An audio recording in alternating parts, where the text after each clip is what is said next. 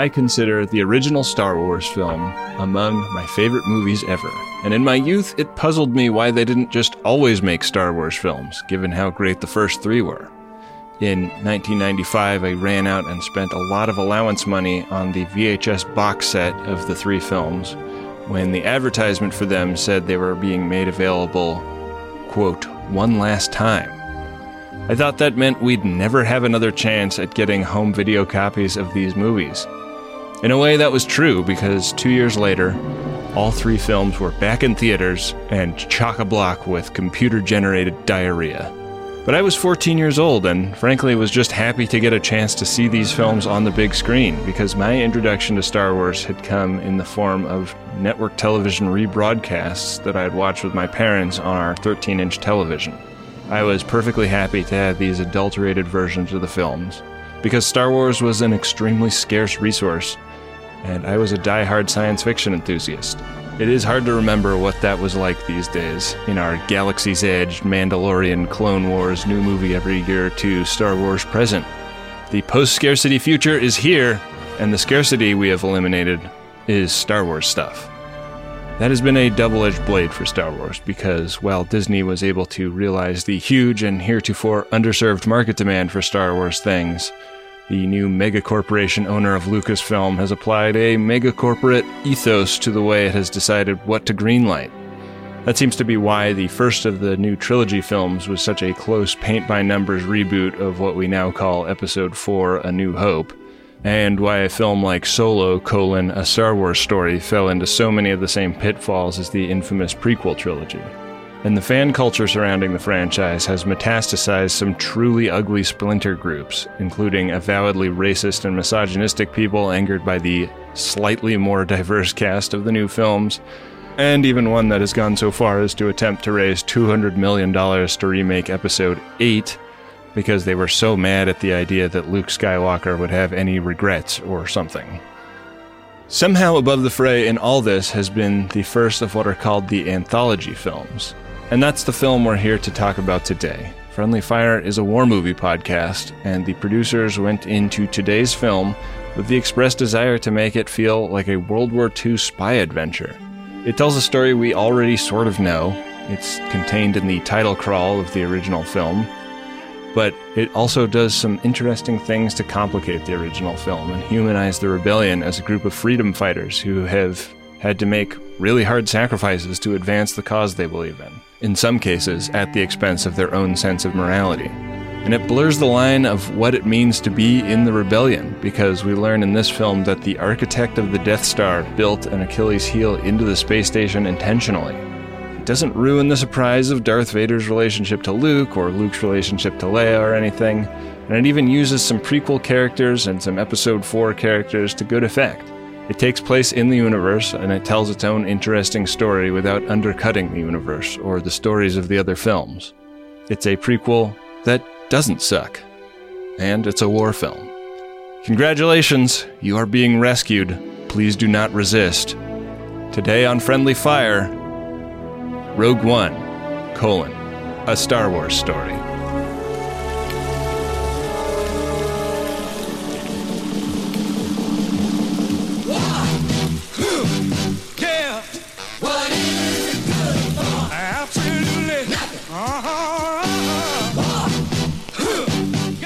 Welcome to Friendly Fire, the war movie podcast that is always fudging our calculations for the jump to hyperspace.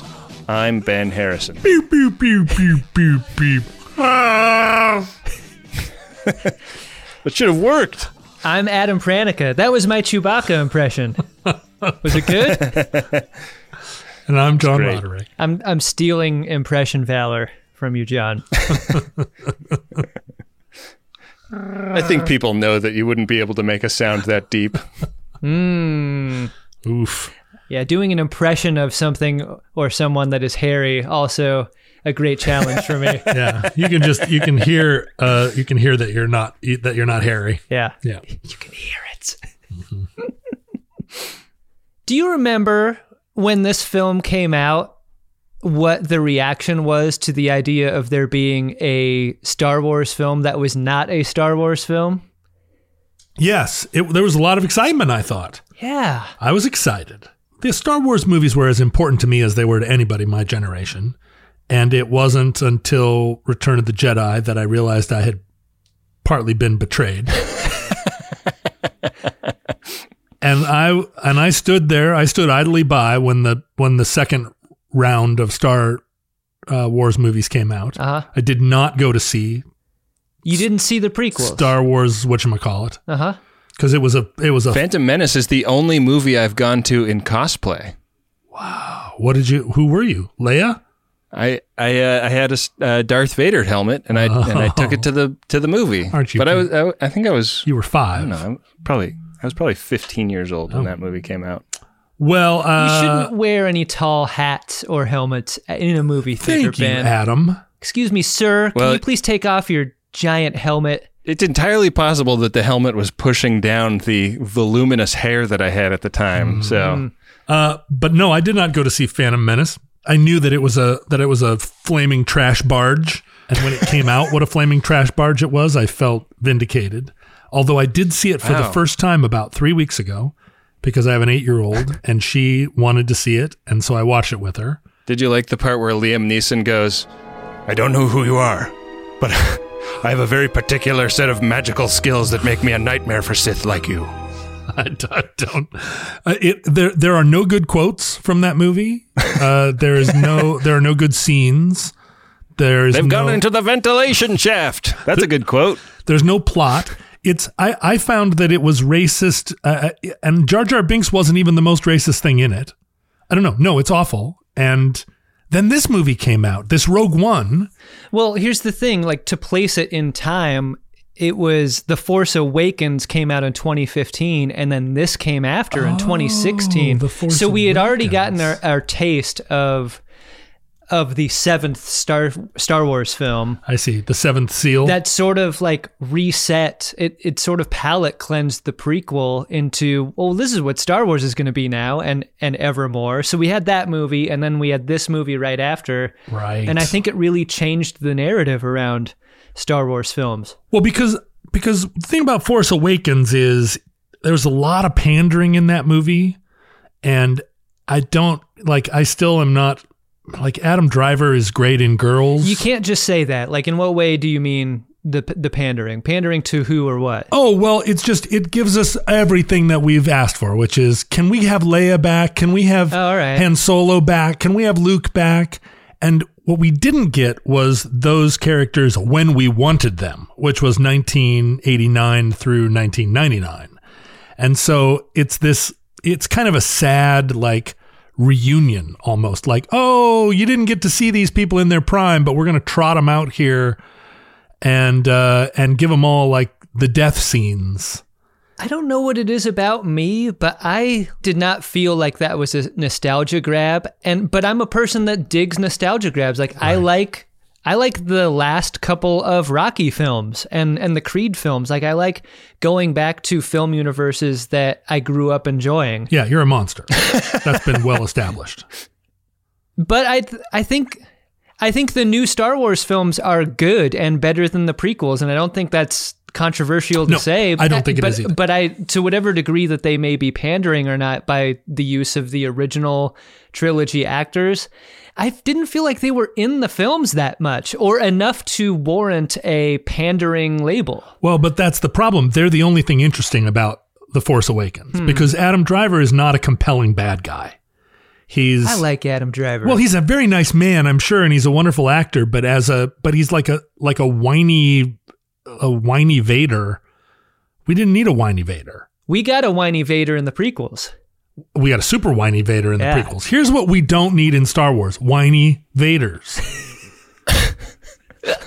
like the the the Star Wars wine should come from Luke. Luke is the whiner. But I was going into Tosche Station to pick up some power converters. I think okay, here's this is related to what we're talking about in terms of like nostalgia and using characters and people that we like from from Star Wars and and using them in modern Star Wars films. Okay. Is Darth Vader's usage in Rogue One I feel like is very well done. And Yeah. you you get very little of him, but what you do get is a wrathful Vader in a way that I feel like he had only earned by reputation throughout all of Star Wars. But to see him single-handedly destroy 40 people in a hallway was a way I never thought about him. Like I you only ever see him fight Luke or or or single other people one at a time and you're like, "Wow, he's really good with the lightsaber." But until you see him take on a horde, Right. you never get that. Yeah. And and his use in this film is not overdone. I think it's very well done. When that door comes up and there are and there are 50 like rebellion soldiers and I'm it's just him standing there. even thinking about it. It's so well and done. you're like, what the fuck are you going to do, Darth Vader? Yeah. And then it's like, oh, you're going to kick everybody's ass. Yeah. There's a lot of revisionism though in the in the Vader's appearance here because when we meet Darth Vader in Star Wars, um, we do not, you know, like he, Rob, We already like reviewed that movie on this show. You don't need to make that case again, John. But, just for the listener at home, there was 40 seconds of silence after that that Rob just cut out. Um, but he it is not i mean he is somewhat human scale and in rogue one we are introduced to him living alone in a volcano temple submerged in a vat of like like elephant semen like this guy Vader could live anywhere. Why does he choose to live there? Sure, you could get a condo somewhere. Like there, there's a great world on this in this very movie where the archive is, which is like Beach Planet. Yeah, and you've got all of the luxuries of being close to an imperial installation. Right. Exactly. They got all the spa facilities. He he probably got like all his melanin burned off, and so oh. now he he wants to be on a very dark planet so that he doesn't get a sunburn. I see. I see. It feels like a person whose entire family died in like a drowning beach accident buying a home on the beach. Why would you live on top of all of that lava? Sure, That lava, lava. stole your body. Lava's what happened to him. It's the bad it's stuff. It's a constant reminder. it's gi- you know we're given the impression in this movie that lava empowers him somehow, but it can't. it makes him sad. yes, every day a daily reminder. Go to the go to I mean, Christ was crucified, but it's but the Christians worship the cross, so you know, go Hoth be figure. better? Sure, why Hoth doesn't has got to feel so good on that burned skin. Why doesn't Dark Vader live in Hoth? Well, if he lived on Hoth, though, there would never have been a rebel base there. Uh, well, there's got to be know? another Hoth, Yeah, there's probably other. other Hoths. What about Pluto?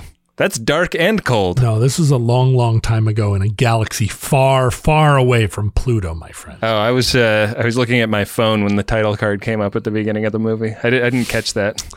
I felt like uh, Force Awakens was a very good way, a very good like let's get this model train back on the rails. Mm-hmm. But Rogue One did the did the other kind of pandering, which is it takes place exactly in like the, basically the month before Star Wars happens. yeah. It's only revealed to us at the very end, like when we see Leia turn, but we see, you know, Grand Moff Tarkin like weirdly uncanny valleying his way through this movie. um, so it's so it's exciting in that respect that it puts you there. But honestly, this movie is just a good movie. It's just a good sci-fi movie. Well, it's taking the story that's described in the in the opening crawl and saying like, okay, if that's true, like what would that look like? Right. And Which is kind of what the prequels going about that well. what the prequels promised was like, oh yeah, let's tell the story that happened before this, and it turned out, oh no, the like George Lucas and his team of ass licking, boot kissing yes men could not in three movies like staple together a single interesting moment. Not in three movies. This is a film moment. that feels uniquely aimed at the prequel in a this is how it should have been exactly. done kind of Like, way. Fuck you. Here's a here's your prequel right here. Yeah. My only my only beef with this. Let's just get right into it it. sounds like you've got beeves already. I got a lot of beeves, but my only beef with with Rogue One because I don't have that many beeves with it. my one my beef with it is that what made Star Wars great. Luke does not have any sense of humor, right? Han Solo has a lot of sense of humor, but Leia has got like a real sense of humor, right? Leia is Leia's a hard She's brassy. she's hard, right? But she's she gets it. She gets it's funny. She gets it's she's wry. Like Han is kind of a lightweight, right? He's like a he's like a swaggering. He's like a you know a swinging dick. Leia's got the got the combination of both, and you get the sense that Dark Vader has a sense of humor. You never meet it, but but he Who else would buy this home on top of lava?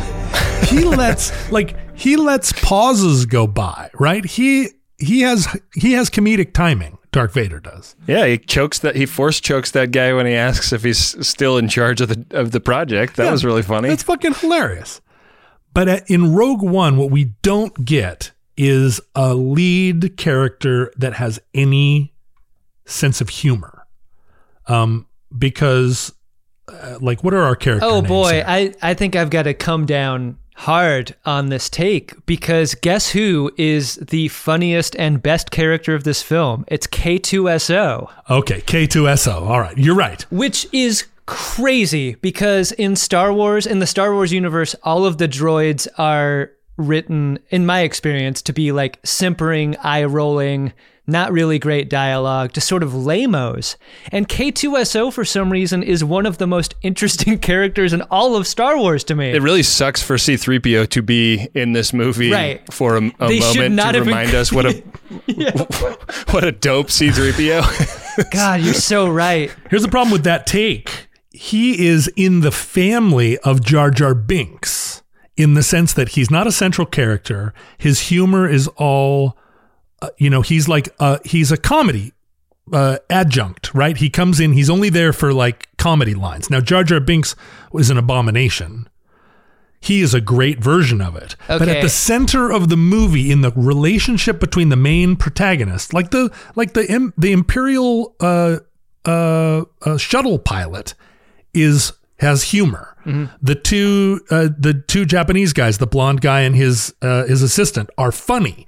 They're funny, and they have there's humor in their relationship.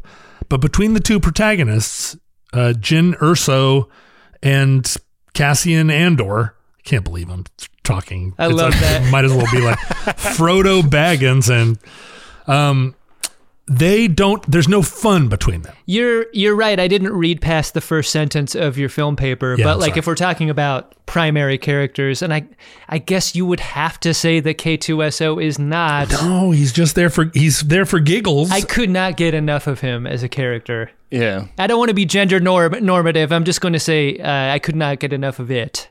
right. Uh, yeah. I think K2SO is not a primary character because K2SO doesn't undergo any character change. Right. Like all of that is all of that burden is on Jyn and Cassian. And I should say before before anyone calls me out, the two Asian actors who play the the two characters are both Chinese actors. Right. But you know, it's very like meant as a sort of Zen kind of universe, right? So Yeah. I think the other thing I love about some of the characters in this movie is that it leaves us wanting more. Like they Yeah. like everybody dies at the end of this movie and it's introduced us to like like those guys in K2SO and the Forest Whitaker character and the Riz Ahmed character are all like super fun I would have spent three Like- movies with them. people to populate this universe and they're like they can't bring them back like they can't tell the next story about these guys because they're all dead right or the story that came before because they they didn't know one another yeah I, and that Right. that felt brave but it also felt um like if if you're doing a if you're doing a thing like this whole series is which is just a it's just like franchising arby's across the united states. Why would you not franchise this arby's too? You could have 15 different star wars is going at one time. We have the meat. the the cynicism I have towards major franchises and their and and comic book films and and all of the other things is like you could see the potential of this being extruded into its own thing and that it doesn't take that path makes me love it i know even more. Yeah. It's what emotionally grounded it for me in such a way that like one by one all of our favorite characters are killed and I feel every death and until finally they're all gone. It was I could not believe that the film was doing that to its own characters and to us when it had, had every reason, every real life reason, even, even not to do it. Yeah, although there wasn't a way for them to go from here because Yeah. we already live in if if they were going to have a future with the rebellion, Yeah. we would have met them Yeah. in the many hours we spent with the rebellion from this moment forth, right? So they had to get immolated.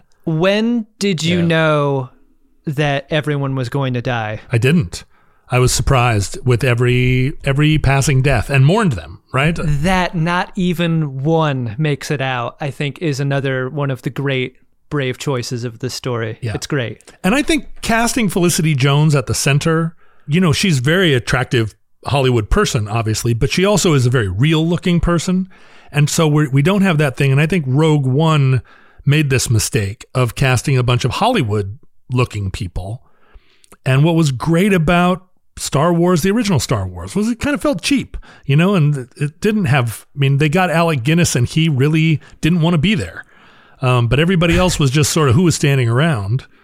And Yeah. this movie had that feeling too. They're weird, and that's like one of the things we like about them, and one of the things we connect with is like, oh, they're kind of weird like us. Yeah, Yeah. Right. Who are these people? And and I I never felt like I never felt like Cassian Andor. I felt like he was too slight in stature. Diego Luna is a small man. But but I think that supports your argument earlier of of like people are differently sized in this film than you would expect from action or war hero types. Right, right. And and and that that that maybe is it does make my point, right? That I was made uncomfortable by the fact that like he had so much gravity and so much authority, but like he also didn't feel very strong. Like I don't want to make this so much about like, wow, this film really usurped all of the expectations I had and that's why it's great. But another aspect of that is like Cassian and Andor and Jyn Erso never never hook up. They don't Han Solo and and Leia them ever. They look into each other's eyes. that when they die together, I felt like that was the death. That was not a romantic death. That was like two soldiers on the battlefield who have like ultimate respect for each other going down on the battlefield. I I did not feel a romantic component to it, and that was another way that I totally respected a film not choosing the Wow. predictable. I thought that scene was so jackable. I'm surprised you didn't. If Adam's thinking, "Can I jack it to that?" Well, yeah. That's one of the most beautiful scenes in the film. And and there's like beauty in destruction in this film too that I think this film does a great job of. Every time the Death Star fires on a planet or a target, there's something oddly gorgeous about what happens as a result. Not oddly gorgeous. It's phenomenal. I mean, the Death Star as a the I think the genius move of pulling the Death Star back Yeah. And it's like, yeah, it's a planet destroyer, but also we can just create a 50 megaton explosion anywhere we want. And then watch everyone in 300 miles of that place just be vaporized by a slow moving like fireball. That's Yeah, the slow Fantastic. motionness of those of of, Yeah. of those fireballs felt very 9/11 to me. Like that we're like all sitting watching this thing that is happening far away but close enough to hurt. You know. far away but close enough to hurt, man. That's what all my lady friends say about me. It's uh Star Wars kinetically is so often about like fast space battle and uh Yeah. and dogfighting and stuff and to get a film that has both that and the very slow motion slow moving freight train The inevitable death, the inescapable death. yeah I think is a great combination I swear to God. The first Star Wars, the attack on the Death Star was, you know, famously based on World War II dogfighting footage. And this movie set out to tell a World War II heist film style story. And uh, I wondered if you guys thought it was effective in that goal. I think it was in a particularly unique way in that a lot of heist films ask you to trust someone, trust an expert because you need their expertise, but everything else about that character is untrustworthy. And that's where the tension is in a heist film like that. And the whole Jyn Erso character is that. Like, because of who, who her dad is, no one really trusts her up until the moment where their lives are placed in her hands. And I think that is that is something that is uh, deeply in parallel with some of our favorite heist films, whether or not they're that's a related idea to a war film specifically, but Yeah. that I really gravitated towards. I felt a lot of Force 10 from Navarone in this movie. The only problem with that with um with that is that everything in the Star Wars world also nowadays has to be tied to some sort of like mythology. What's nice about this is that she's not given midichlorians, right? We're not we don't see her as a supernatural person. The Donnie Yen character kind of verges into the supernatural a couple of times, but he never like he doesn't flip the switch at the end using the force. He has to walk up to it and Right. and flip it himself. Right. He feels like something that should be in Star Wars a lot more than is, which is people who under who understand there is a force who but who are lay people and who are not Right. in control of it. You know, people like that that if it is a religious This guy's allegory- got like 10 midichlorians, you know? well, but I mean, enough that he can 1500. But but there's an argument that he just has uh, his trust in the force and his his other senses are heightened, and he can do uh, you know he can do some some limited amount of super fighting. Right. But there's a portentousness to everything that happens in Star Wars these days, where the fun is to a certain degree s- squeezed out of it in favor of making it part of this temple culture, right? The we're so worshipful of it that anyone making a Star Wars movie, they have to balance their fun against the against the expectation that I mean, there's a, in a sense they have to keep proving themselves as serious-minded, real science fiction because we impart so much of that, maybe unnecessarily, like our our worshipfulness of it in our own time forces the filmmakers, forces the the inheritors of the legacy to keep putting this religiosity in it, where it's not necessary. They, these are goofs. I liked how this film didn't take uh, Donnie Yen's character super seriously and had and like at times made fun of him It for did. his spirituality. That's true. And I, I don't feel like other Star Wars films are into that They do not have senses of humor about themselves. about the Force specifically. Well, yeah, I mean, as soon as the as soon as midichlorians were introduced into the canon, how can any of us take the Force seriously?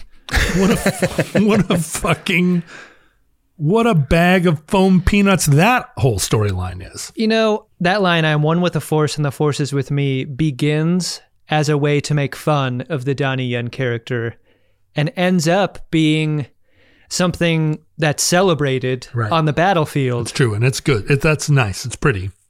that transition I think is worth noting in a film that that also makes fun of the force like a character comes full circle on their feelings about it Right.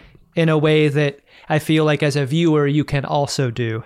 So, do you think that in my own character art, one day I'm going to You're gonna like, love midichlorians. I'm gonna no, point. I'm gonna stand there with my sister and be like, yes, I'm totally manifesting good financial security in my candle making business or whatever. Fuck. I think a I think a battlefield circumstance galvanizes feelings like that, and I don't know if you're going to be doing too much candle making out there. Yeah, I think the other the other like religious iconography is the crystal necklace, and we learned that Kyber crystals are the crystals that power the Death Star and lightsabers Hmm. and, everything are- else, right? That's like an idea that has the risk of being as corny as midichlorians if you introduce it to the canon, but the idea that the Death Star and lightsabers have the same thing in the middle of them, I think is actually pretty evocative and uh, and I think it's well handled in this movie. Yeah, although it did, it does feel like, um, wow, this is the first we're hearing of uh, Kyber crystals. Seems like that would have come up before in conversation if um, if they really were so important uh, to powering everything in this world. Yeah, nobody ever like drops their lightsaber and the and the compartment opens and like crap, my kyber crystals went all over the place. Can you help me pick them up? But I thought that the the overall arc of this story and her adventure and the way it ties into Star Wars, it all worked. And it and there are a lot of ways it couldn't. You know, there are a lot of ways that it it, it could have and maybe should have fallen apart. Um, but it held together and was enjoyable. I think it's one of the rare examples of a film that's a part of a franchise and part of a greater story that totally can exist on its own and, and doesn't need its source material to be good. Right. I I felt like the first 40 or so minutes of the movie were were kind of rough. Like I liked all the scenes individually, but it's doing so much cutting around to all these different planets and There was a lot of that, right? did, it didn't it, it took a long time to make the case for like why why should I watch a scene about this Diego Luna character after the scene about the little girl and uh, getting you know like having to go into the spider hole in the in the cave. Why does the movie need to spend 40 minutes setting all these people up? And i think it like it does work in retrospect but but i i found myself kind of fighting to to stay interested for the first 40 minutes. I really loved so many characters individually, and I wondered why I didn't love Forest Whitaker's character more. For a film that spends so much time setting up, when Saw Gerrera finally dies, I know that's supposed to be a poignant moment, but I didn't feel like there was like that was one of the parts of the film that I could have used more time and more more foundation to. I didn't didn't think Right. like he got enough of it. when he opens the lid to her garbage can if we had another just two minutes Yeah. of like a like a quick cut timeline scene of him teaching her how to She's shooting Run, jump, and cans off of a off of a fence. Exactly. Like, yeah. and that's before he needs before he has robot legs and needs oxygen Yeah. when they're just young and carefree He's in pretty rough shape. by the time we see him again yeah he's a he's a, a walking trash can I really like the character though. Like I love the I, I love the choices that Forest Whitaker makes with it. Like the way he like yanks on stuff on his like it, it- it's like he hates all of his Yeah. all of his uh, augmentations, and that's uh that's really funny. And I like how how like inhumane he feels when he meets the Riz Ahmed character and doesn't believe his story and and subjects him to the uh, the squid mind reader character. How long have you lived in Tulsa? Boy, it might be applying too much real life to a science fiction story, but like I wonder how much of Forest Whitaker's choices there are informed by uh, veterans who wear prostheses for for limbs that are gone, you know, like and the feelings around the use of those. yeah he's ta- definitely taking a lot of uh like cues from blue velvet Yeah. maybe it was a maybe it was an homage Saw Gerrera, a big Pabst Blue Ribbon drinker. this might be uh this might be part of the twin peaks canon Yeah. i really liked ben mendelsohn as the bad guy Yeah, me too. it's nice to have an intermediary bad guy who is truly bad and not a not simpering Yeah. Well, and also interesting to see Ben Mendelsohn play a bad guy. does he usually play good guys No, he always plays a bad he, guy. oh, that's right he's just he does he seems like a born bad guy I think Yeah. it's it was a good decision to put him in white as a costume. You know, so much of the empire is black and dark, and I don't think there's ever a time he's wearing anything dark. And when a when a guy strides into screen wearing white, you have assumptions well, and about also them. a cape you know Yeah. And also, Mads Mikkelsen is in black, and Mads Mikkelsen always plays bad guys also. Yeah. So the idea that we're trying to thread the needle of liking Mads Mikkelsen, like, like we can really understand why everybody but Jyn hates Mads Mikkelsen's character in this movie. and ben mendelsohn who is what's his character's name svor Director Krennic. the director Krennic, that's a character with a sense of humor, right? You can tell that he's a little, you know, he likes to play. He knows these Yeah. people personally, and this is something we hardly ever see in these scenes where some bad guy from the Empire shows up looking for a lost child. They're always they always are just played as um, Nazis, and he is one of these. He's like a, what what is the term? like a friendly Nazi, right? He's the he's the guy in the white cape who's like, "I'm not a bad guy. Come on, we're gonna put you up in a nice apartment." the prequels failed so utterly in how much importance it placed in the politicking. And all Ben Mendelsohn's character is doing in the film is politicking around, but his is interesting because he's got this ambition, Yeah. and Grand Moff Tarkin just fucking kneecaps him. Like, it's his Death Star. Yeah. It's his whole plan, and to see it taken away from him so publicly, like right after the demonstration, it hurts. It does hurt, and you realize like, oh, that must happen all the time. that could have been a major component of the prequels like like this sort of conflict among among the military and the and the and the politicians but it's not it's just meetings Yeah, it's a plausible kind of conflict for the bad guys to have because it's like like there's a kind of ambition that is rewarded in like mafia slash Nazi style organization the empire is but he doesn't he, he doesn't fit comfortably into it like Right. he's too ambitious for them almost Right, right. He's too slick. And within their within their worldview, Tarkin's like naked just uh rank pulling is a sort of survival of the fittest. Like, yeah, that's right. He did it. What can you do about it? Nothing. So shut up.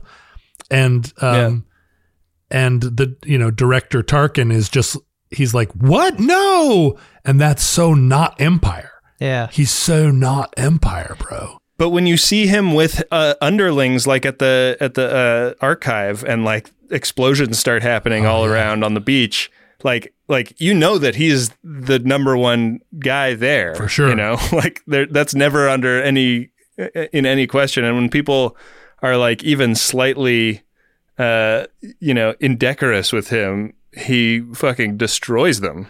Well, it's like if we ever saw Paul Reiser's character from Aliens go back to the office and de- deal with a bunch of, uh, you know, like stenographers, uh, Right. he would. We'd see a very helen different Paul hunt's just Reiser. really busting his chops back at home no, but you know, like he's He's so always married to Helen Hunt. he's so sneaky and simpering, but you know that in if he, when he's in a situation where he's in in just char uh, in charge over like his staffers, that he's a completely different guy and a total dick. His desperation is so tied to his ability to go different places you know? Like he's having to run all these errands to save himself Yeah. or make the case for himself. And like there's such strength in tarkin like never moving. He's always on the bridge. Right. and krennic is just made to ask vader like mom said no he's asking dad he's uh he's he's like above the beach watching shit rain down upon him he's he's involved in every major scene in the film Oh, when he says to Vader, like, does that mean I get to keep my command? And Vader just chokes him yeah just to sh- fucking shut him up or just Yeah. to show him, like, you punk. That's Vader being funny. That's Vader being Vader. Are we sure that's Vader choking him, or is that just the noxious fumes from the magma that's that's flowing underneath his his high rise apartment? Do you think Vader ripped a bad fart on his way out of the room and that's what he's choking on? I mean, the the air conditioning bill alone for that place very costly. Yeah. Would this, here's a question that I have about every Star Wars movie after Empire Strikes Back, which is if you didn't have the full weight of the Star Wars universe, which you already inhabit in your imaginarium, would this movie make any sense and would it stand on its own? Like my problem with the prequels is that without the without Star Wars and Empire Strikes Back, the prequels are terrible, terrible movies. They're terrible movies anyway, but they would be unmakeable movies. No one would have allowed a, a new director to spend that much money making those movies because they're plotless.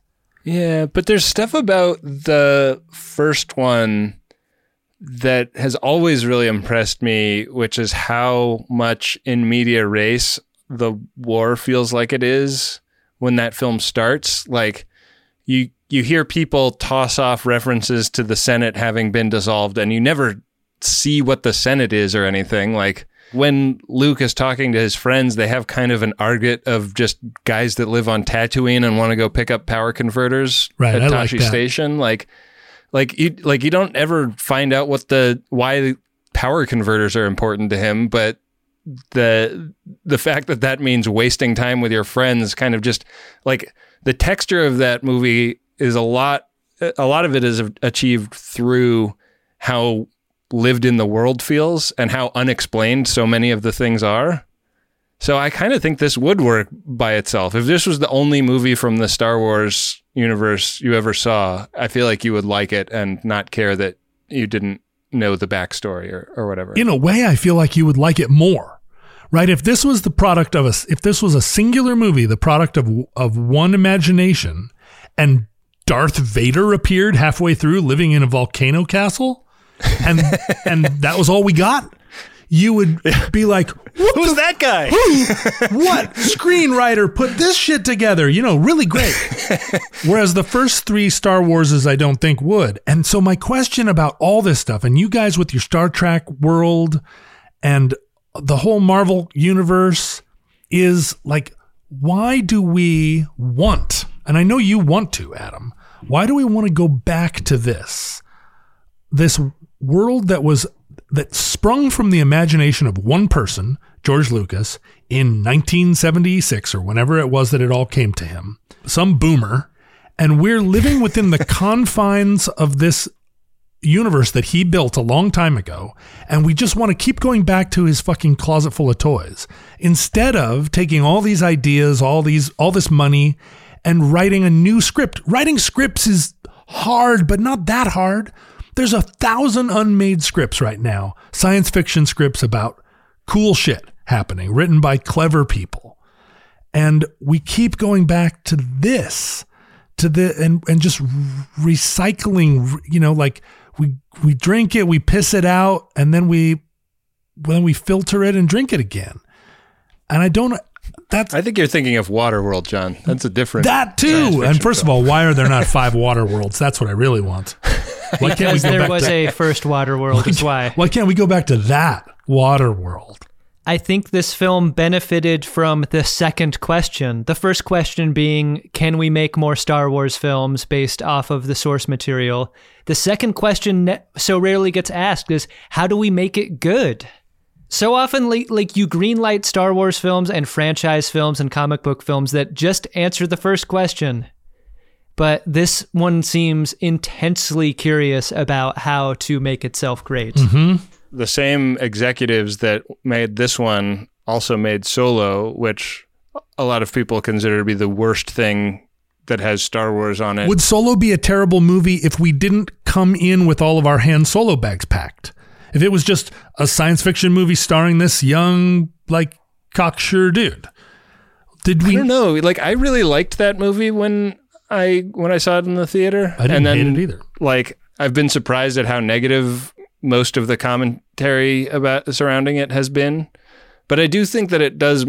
It, it makes some of the same mistakes that the prequels make about like if this happened in one of the movies, then like in, in, one of the original movies, the, then let's show like why it happened or whatever. Right. And and it's a little like simplistic with a couple of those moments you know, we could be in a Harlan Ellison world. We could be in a world that was written by a 24 year old screenwriter. And I bet you it's, I bet you it would be more fun.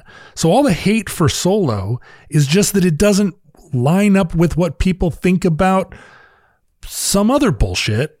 The movie itself, yeah. I thought was pretty fun. Just change the people's yeah. names and put it on it, put it somewhere else. and it's, and it's a, and it's a good movie that stands on its own.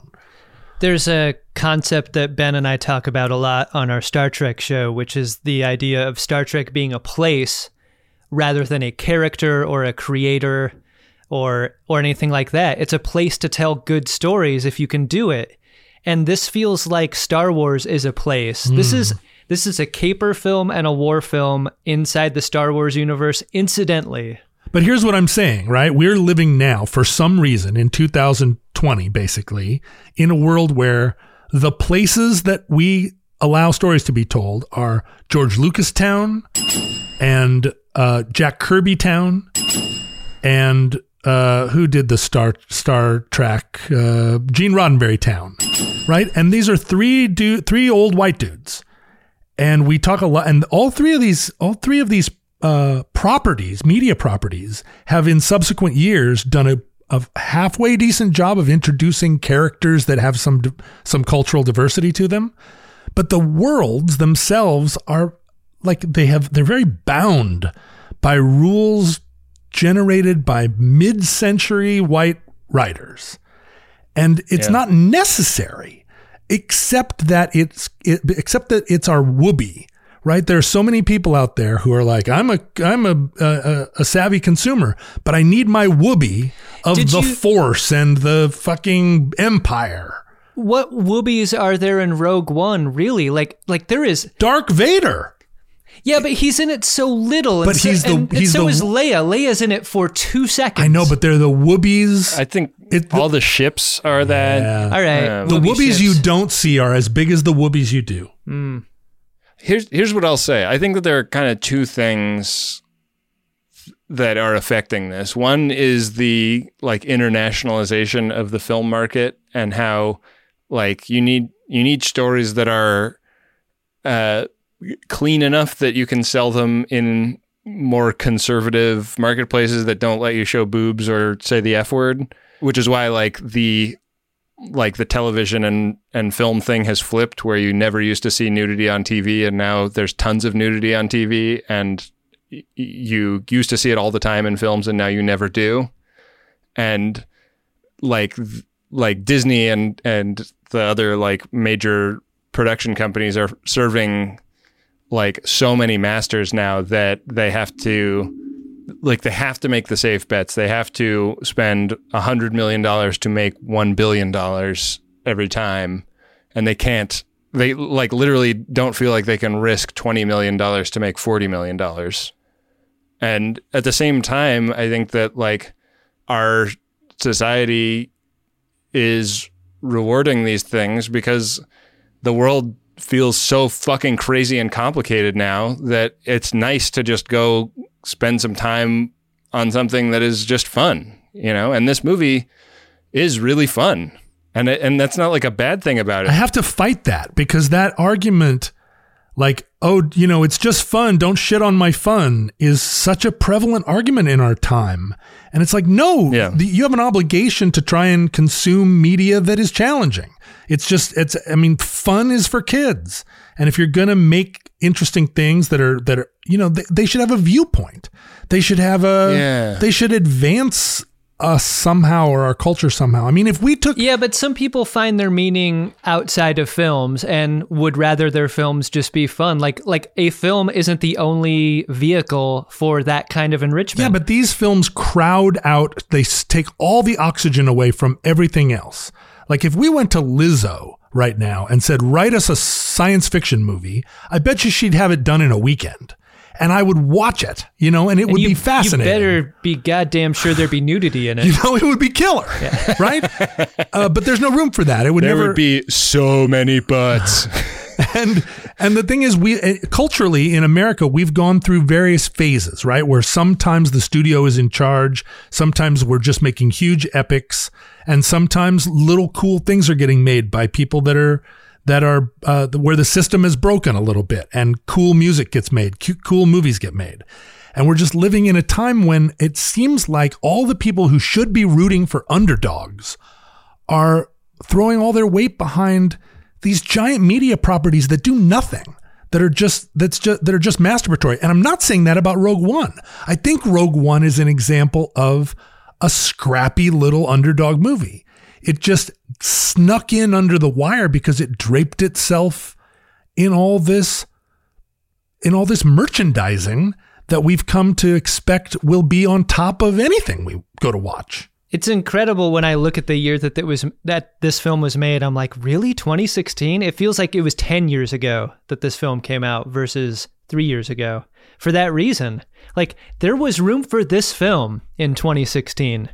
This feels like in the middle of the 2010s is where like none of this would have happened. everything starts to fold in on itself and it becomes just total. right Suicide Squad, Deadpool, something called Split, Batman versus Super Superman: colon Dawn of Justice, Is that Dawn of Justice? um, Ghostbusters. like uh, D O N, a guy, Dawn of Justice. Yeah, Don Johnson oh. is the That would be my character. plays the title role. I'm Don, Dawn of Justice. capo of, dest- of justice didn't roll off the tongue quite the way they wanted it to.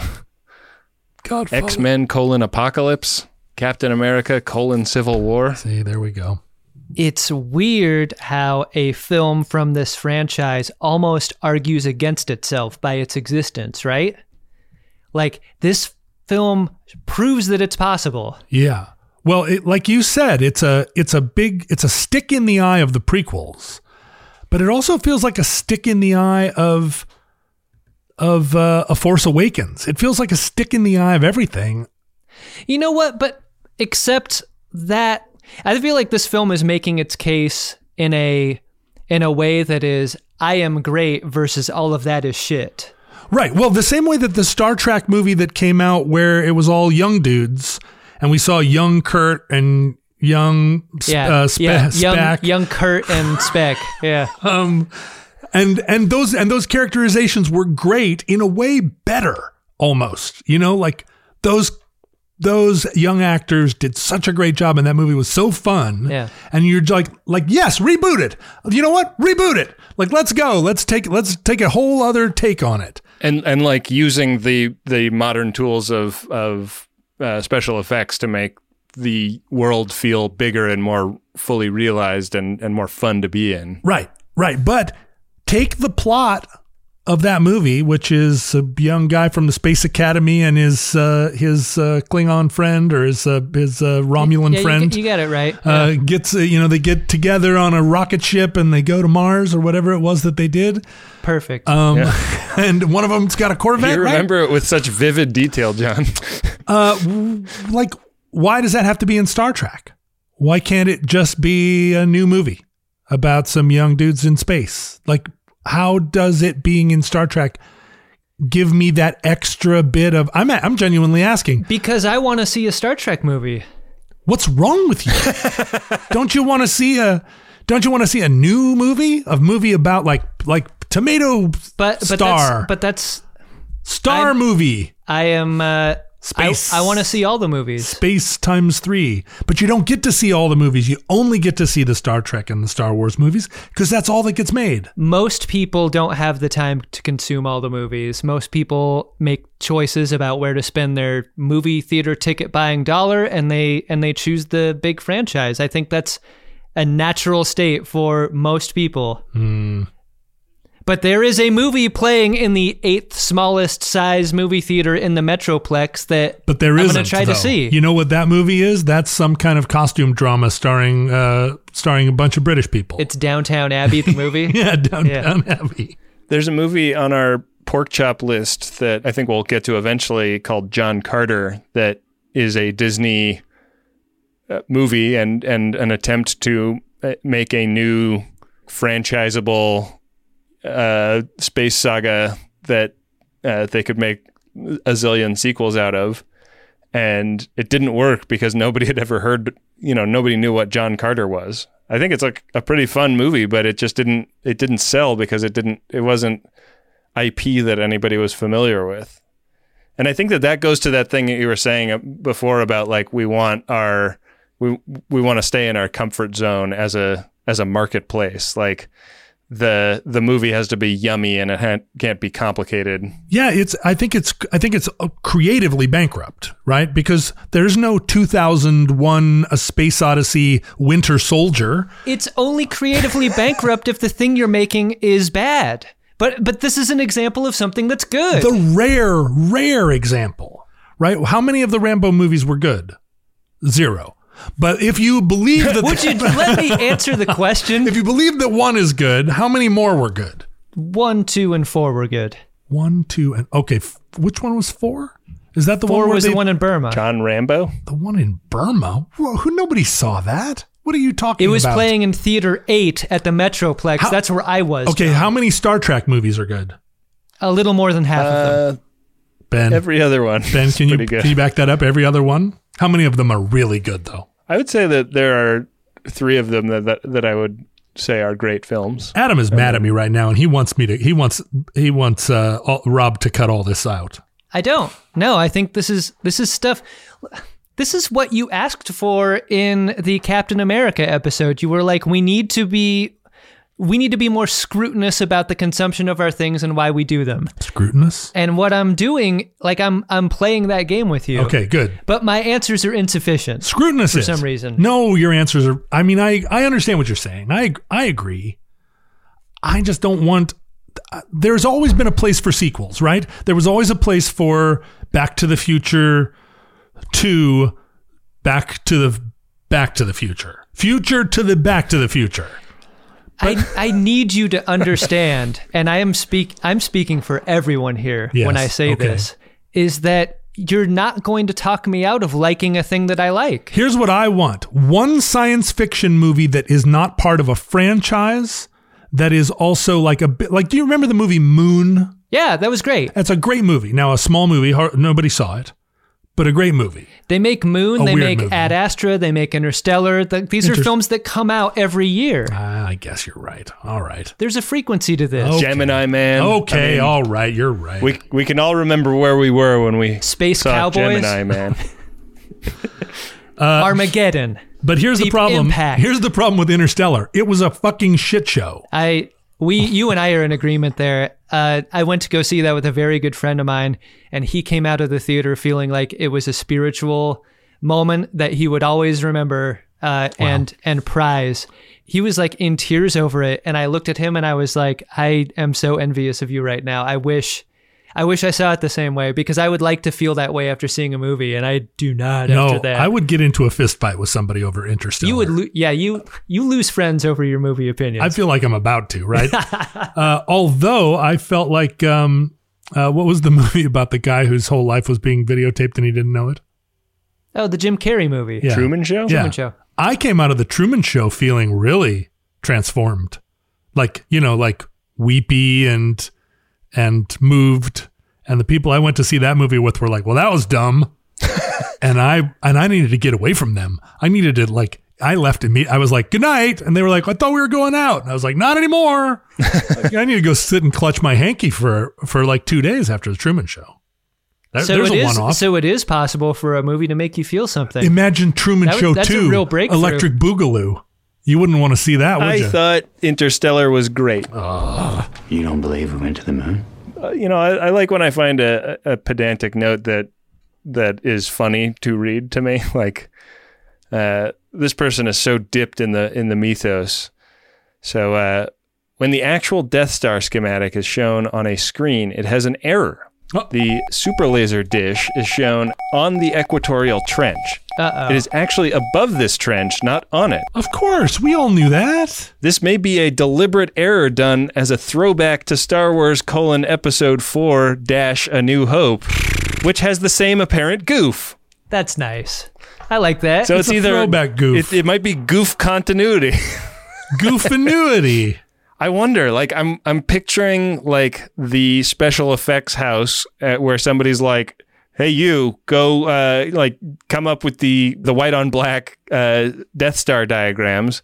And they're just like a guy that works in a special effects house, like, you know, going frame by frame through the 1977 film and copy pasting. And maybe they didn't, maybe they didn't check with anybody else and maybe it slipped through again, you know? I, I believe that anyone working on these movies um, would be so soaked in it that it's way more likely that they would do that they would do that as a continuity goof than it is that anybody would make a mistake. You know, you you couldn't you couldn't possibly fail to appreciate that the that the laser cannon wasn't on the the equator of the Death Star. yeah, they know what they're doing They do. They have to. in a way that has to be a little terrifying. Like you will be Yeah. scrutinized. the guy that was the special effects director or or something for like the the head of special effects for all of the prequels was the one that pitched this as the first anthology film to the executives so it does it does feel like something that they would be kind of winking at the audience with His militancy has caused the Alliance a great many problems. Well, it's review time on Friendly Fire, and even movies in the Pork Chop feed get their own rating and review. I'm so glad this film got picked for the Pork Chop feed. these are war films that are uh, tangentially war related, but this one felt like a real war film. There was a commando raid and everything. I mean, in a Star Wars film, you're given so many things things that you're made to buy, things your action figures hold, models for your action figures to play in. Like Star Wars as a Lego kits. yeah, Star Wars as a universe is, is made of items that could be the rating system for a friendly fire episode. But there's one object in the film that is not cool and it is very plain. And I think it's the thing that really stuck out to me. It's uh it's Donnie Yen's character's staff. Mm. He's the blind man in the film, but is he the one that sees the best of all? it is Donnie Yen's character's uh, faith in the Force that allows him to be a fierce battlefield combatant. It is his staff that allows him to dispatch many an enemy, both both by hitting them and also by uh, by bouncing the laser beams off of him off of it. It's uh, it's great and it's low tech. It's low tech in a way a lot of Star Wars films are. It's like this is a uh, a long time ago in a galaxy far, far away. But I think the future bashing of what is very clearly like a lot of Arab and Arabic type scenes and people like that's that makes up a big big part of Star Wars culture. And Donnie Yen's staff is an example of like low tech turned into high tech through the use of his Jedi faith. I think that is going to be the rating system we use to rate Rogue One, a Star Wars story. I've been fairly effusive in my praise of this film up until now. I think it is it's so good as a war film. It is a great Star Wars film. I think it's my favorite Star Wars film. Really. Uh huh. I just love every character and I really love feeling bad when they die. When every single one dies, I I feel like that anti-dopamine, that like that hurt. Even K2SO when he eats it at his station after closing the vault door, man, it's it's hard and even some of our best war films don't do that to us as a viewer. Like war films can kill off our favorite characters and give them that moment of of a heroic death and those are poignant moments that we're made to feel, but very few war films clear the board. Yeah. it really is just like, very few war films would ever think to do it. And it's a weird power that Rogue One has in knowing that, like, none of these characters can survive into future Star Wars films. We know that going in, but still, to kill them all, they're not going to kill them all, are they? well, and it's also not like a last stand situation where they all die at once in one place. Yeah, they They- are given individual deaths, and I think it it credits every character and every performance. It, they're given the gift of that moment, every one of them, and it's the main reason I love this film. Even like even Mads Mikkelsen's character dies heroically and interestingly all the way down, and it builds to this crescendo. That space battle outside the planet shield was breathtaking. In this film is super beautiful like throughout. All of the all of the textures and colors are what you want in a science fiction film. It's beautiful throughout but we were talking about uh, the speed of things in a star wars film and the space battle above the shield the midair collision and then the crash of the ship into the shield So good. it doesn't get any better than that No, it's pretty amazing. it's epic You In- finally see ships coming apart Yeah. in this movie in a way that you want them to come apart, right? Yeah. You feel the you feel the inertia, you feel momentum, you feel materials. I love that one Star Destroyer scrapes what I'm going to call like the conning tower off of the other. Like just, fucking Yeah. scrapes it off So amazing. before going in to the shield and there's there's a very specific speed to that that that I loved. It's this movie is fast and slow and happy and sad. It plays it plays throughout the spectrum of both of emotion and action. And I think I would give this 10 of Chirrut Imwe's staffs if I could. I think this is one of my favorite of all Friendly Fire films is this one. Whoa. I, I love, love, love it. Wow. You're giving it 10 staffs? I can only give it five. So that is what I will give it. Wow. Five staffs. It feels like a miracle in every way that we've said up until now. And it's not four hours, it's two hours. I agree with you, Adam. I think it's a really terrific film. And much like when Donnie Yen's character takes out his crossbow and shoots a TIE fighter that then crashes into a turbo laser tower, this movie nailed it. the uh, it was too far away for him to throw his staff at, so he had to go for the crossbow. Yeah, but I'll throw all my staffs at this movie. Five staffs. Five staffs. Boom! That's now we're up to 10 staffs. Yeah, it's a real bundle of staffs. I I don't think you can argue that this isn't a really good movie. Um, eh, you know, and a great movie. The the little the little uh, hat tips that they give us. Um, every time a spaceship takes off from a rebel base, there's always that guy in the tower. Yeah, I love that guy. What the hell is that guy doing? At one point, he's looking at the spaceship. How does he get What- down? How what does he do? What's his job? There's no ladder up to that tower. I want to see the little bag of lunch at his feet. You know, Yeah. you know he's got to take his lunch up there. You know, they have radar, right? They can tell ships are coming and going. Do they need the guy? Yeah, but what if the radar goes down? Sure. You're gonna need a guy. He's up there. He's got a radio, but it's got the wrong crystals in it. uh, anyway, that guy is there, and you want to, you know, like every time, I, every time I saw him, I was like, "Yay!" When they when they power up the Death Star, you've got the you've got the guy with the underbite helmet, yeah. which is like as soon as they started, as soon as uh, Grand Moff Tarkin was like, "All right, let's you know shoot it, shoot it," as he said famously, "Shoot it." Um, I thought wh- when I saw it in theaters, I was like, well, that's underbite helmet dude's job. And then he showed up and you heard it. And he reaches up and it's from a different angle. And you're like, thank you. Thank you. That's all I wanted. I just wanted that. And the guy in the tower. But what this movie does is it creates.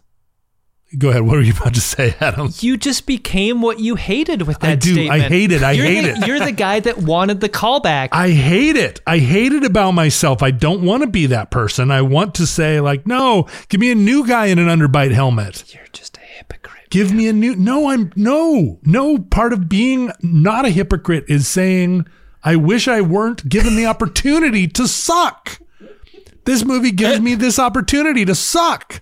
Um, but when they go to, uh, when they first show up at Jedha, and we're walking through Jedha. Now, this is what Force Awakens didn't do.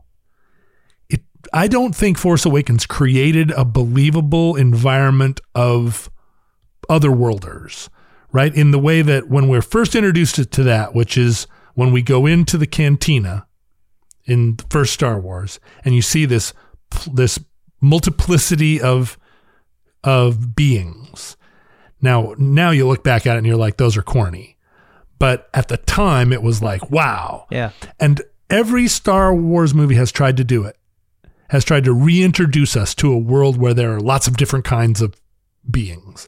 And they all, I don't think, I don't think any of them succeed, right? Starting with the, the, the, the gremlins. No, not the gremlins. The, um, what are the ones that, yeah, if you get them wet after midnight? Sure. Yeah. Anyway, Mogwai. Just just let him go, Ben. but when you show up, when you show up at Jedha and you walk through the streets of Jedha, you're there. Yeah. You're in Star Wars. You're in a place where you have a lot of different kinds of creatures, and they're and they all belong. And it's a and it's weird and it's crazy, but it's but it's li- it's lived. The town is lived in. The experience is lived. That's that's what sells me on this movie, and I and I'm not taken out of it very often. There aren't that many times when you're like, oh, boo. And and the one time that that I really was when I was like, why would Vader live in that? Vader could live anywhere. Why is Vader living in that? It took me out and put me in a better place than I thought, which is like, wow, Darth Vader lives in a fucking Volcano Castle. That's even better than. I mean, as a what it did was it made me nine years old again, and I was like, of course, that's where Darth Vader. That is a hell of a part of a review. As fifty as a fifty year old, I was like, no, lame. But as a nine year old, I was like, fuck yes. I don't think a nine year old could take all of their characters dying. Well, This is a this is a film for adults. the nine year olds that watch this movie, and I'm sure there are millions of them, they had to deal with everybody dying at the end. If you were to assign a rating system of staffs, though, if you were to apply a rating to the film, how many stabs would you give it? I have more to say. Please, I yield the floor. Stop floor. trying to silence John.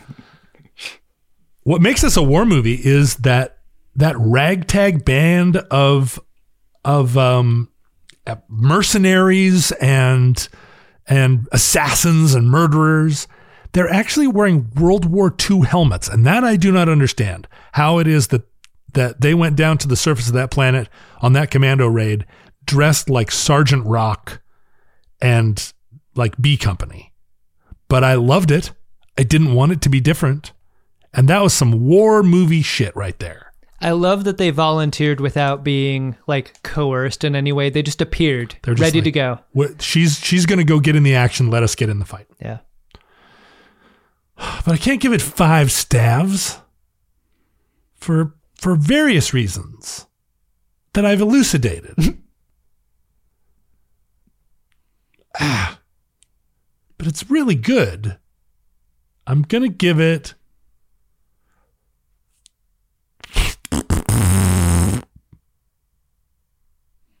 Wouldn't it feel good to give five stabs though? No. That is the precise wrong way to coax John into doing anything. Adam. Yeah. I'm going to give it four stabs and one large, long haired friend who always pulls your shit from the fire because your one long staff isn't quite enough to actually get you through some dangerous situations. And your big, long haired, tough ass, sardonic friend also has a machine laser gun, which Yeah. we've never seen Belt before. fed laser gun. How the He's hell? the Jesse Ventura of this movie, He right? really is. What the hell kind of gun is that? And it's way somehow they make it so it's way better. Yeah. It's better. And when you hear people get shot with the laser guns in this movie, you hear the impact of the the sound design's incredible. Yeah. When he shoots people with that thing, you hear it go as it laser blasts them. And it didn't occur to me to want that until I finally got it. And then I was like, of course, that's going to, if it kills them, it's going to hit them. You're going to hear it at least puncture the clothes or so, go through their body. So, four staffs and one big friend. That's still a big score Yeah. in these parts. But who had the biggest guy? ben, who's your guy? Uh, I made a very nerdy joke when I was watching uh, this movie that I was very proud of. So I'm just going to use my guy to set it up again. because uh, when we see Jyn Erso at the beginning, she's in she's in jail. She's in some kind of space jail, and I I think I called it the Coruscant Women and Cthulhu jail because her her cellmate is a Cthulhu. Yeah. So uh, that's uh, that that Cthulhu that uh, that she shares a bunk with. That's my guy. Uh, K2SO is my guy. I don't know why I'm proud of the joke. It's obviously not funny. That's a great guy. Don't sell yourself short. You're a great jokesman. Thank you, Adam.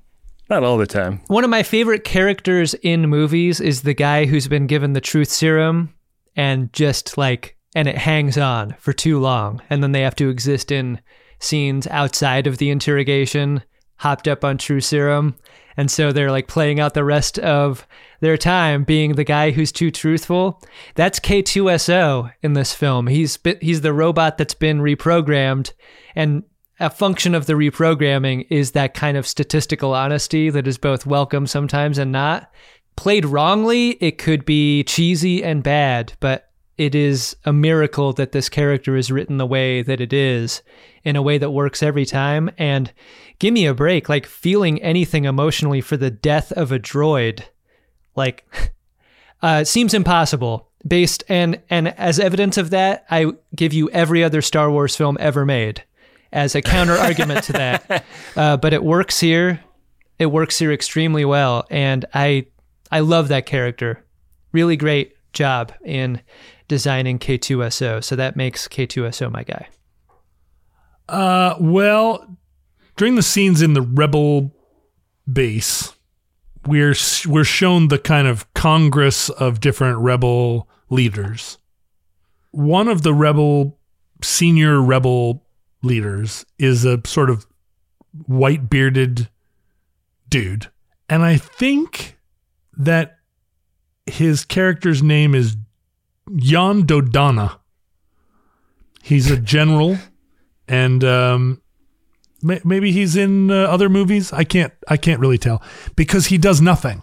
He stands there at the table. He's and the camera loves him. The camera finds him four or five times where it's panning around and other people are talking and Jimmy Smits is there and and uh, the lady that's in charge and you know and all the people hullabalooing. That's a really great scene in this movie that we didn't talk about. Just the reasons to go to war or reasons to pull back scene. Well, and also- is really well articulated. it's a great example of what happens in any leftist rebellion where you have 50 different people espousing a viewpoint and nobody can get anything done. Hmm. And then eventually the the brave girl has to go out the back door and go like initiate some kind of movement, some kind of actual action while the rest of the people are all in there yelling at each other and Jyn Erso has a plan for that. well, our man, Jan, what's his butt? Jan Dodonna. Mm-hmm. He stands there looking grave. He says maybe one line, but the camera keeps finding him. I don't know why. He doesn't move the he doesn't move the action forward at all. He's just there in a kimono and a gray beard. And pe- and people give him a lot of space. He's holding down a whole corner of that table. And I just felt like that's the job I always wanted. Guy that just stands there in a kimono looking grave, but isn't really asked to like ever pick up a weapon or even make any crucial decisions. He's my guy. They just want his opinion. Yeah, every once in a while he says, You know, in my day, we used to have, there, there's no 2001 A Space Odyssey, Red Dieu. He's that guy. Your dad makes an appearance in this scene. What's everyone talking about? That's a great guy. Yeah. You're gonna get a lot of email about that guy. I'm, I have a feeling Oh, he's people- a he's peop- a guy with a name. People are like, he's a very important character, and the and the reason he didn't talk on this day was that he has laryngitis, and Right. you would have known that if you had re- watched all the animated, if you'd read my fanfic. You know, you make the case for how aspirational this character is. I mean, you're a kimono away from being that guy. It's true. Right now. It's true. You could you could do it tomorrow. Yeah, I just feel like You could do it right now by going to the closet, grabbing one of your several kimonos and slipping it on. Uh, I guess we'll leave it with Rob from there. For John Roderick and Adam Pranica, I've been Ben Harrison. To the victor, go the spoiler alerts. Friendly Fire's Pork Chop Feed is a maximum fun podcast. It's hosted by Ben Harrison, Adam Pranica, and John Roderick. It's produced and edited by me, Rob Schulte. Our logo art is by Nick Ditmore. Our theme music is War by Edwin Starr, courtesy of Stone Agate Music. Make sure to use the hashtag FriendlyFire when posting about the show on social media. You can find Ben on Twitter at BenjaminAHR, Adam is at Cut for Time, John is at John Roderick, and I am at Rob K. Schulte. Thanks so much for supporting Friendly Fire. Tell a friend. We'll see you next month with another pork chop film.